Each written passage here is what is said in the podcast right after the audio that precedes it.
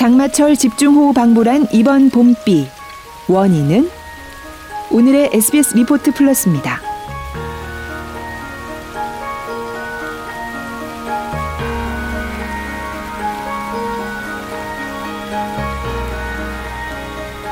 이번 주 요란한 천둥 번개와 함께 2박 3일 가까이 이어진 비에 놀란 분들 많으셨죠?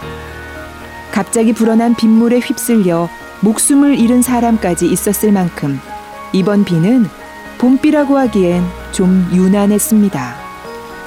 그런가 하면 앞이 안 보일 정도로 쏟아지다가 또 금방 멈추고 모퉁이만 돌아서도 다시 장대비가 내리는 등 오락가락 했던 것도 이번 비의 특징입니다.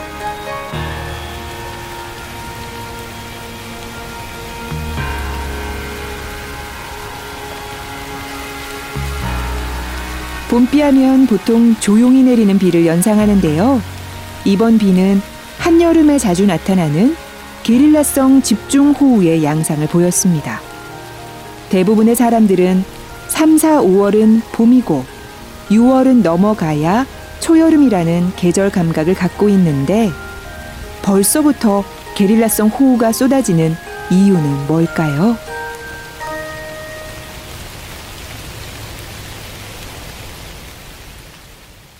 그건 우리나라 주변의 기압 배치와 관련이 있습니다.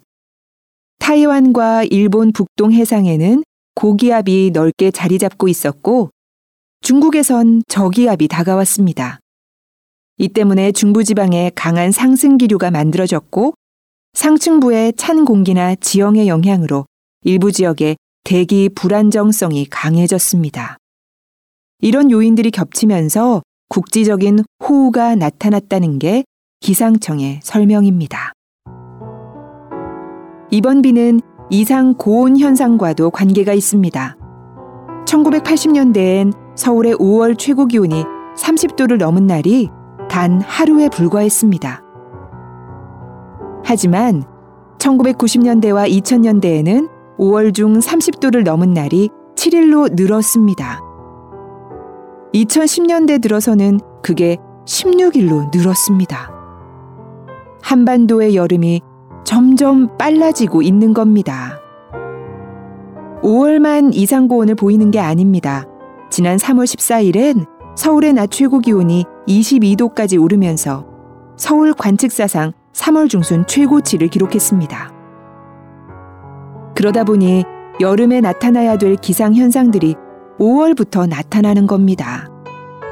SBS 공항진 전문 기자는 이젠 6월부터 8월이 여름이라는 식의 기계적인 계절 분류가 의미를 갖기 어려워졌다. 앞당겨지는 계절의 속도만큼 여름철 호우에 대한 대비도 앞당겨야 한다고 말했습니다.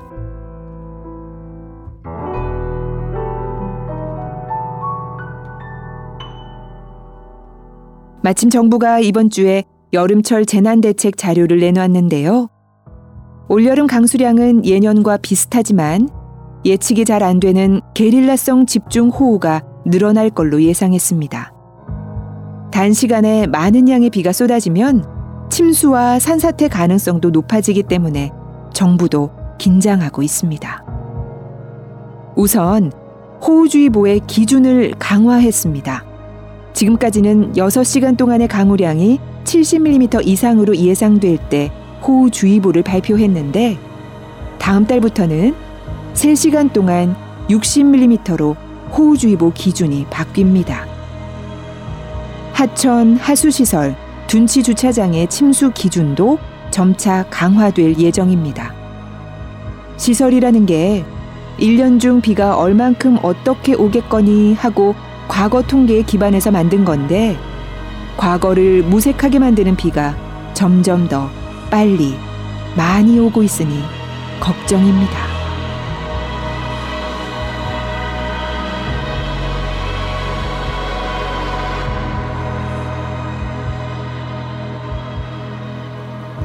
여기까지 오늘의 SBS 리포트 플러스. 저는 아나운서 이병이었습니다.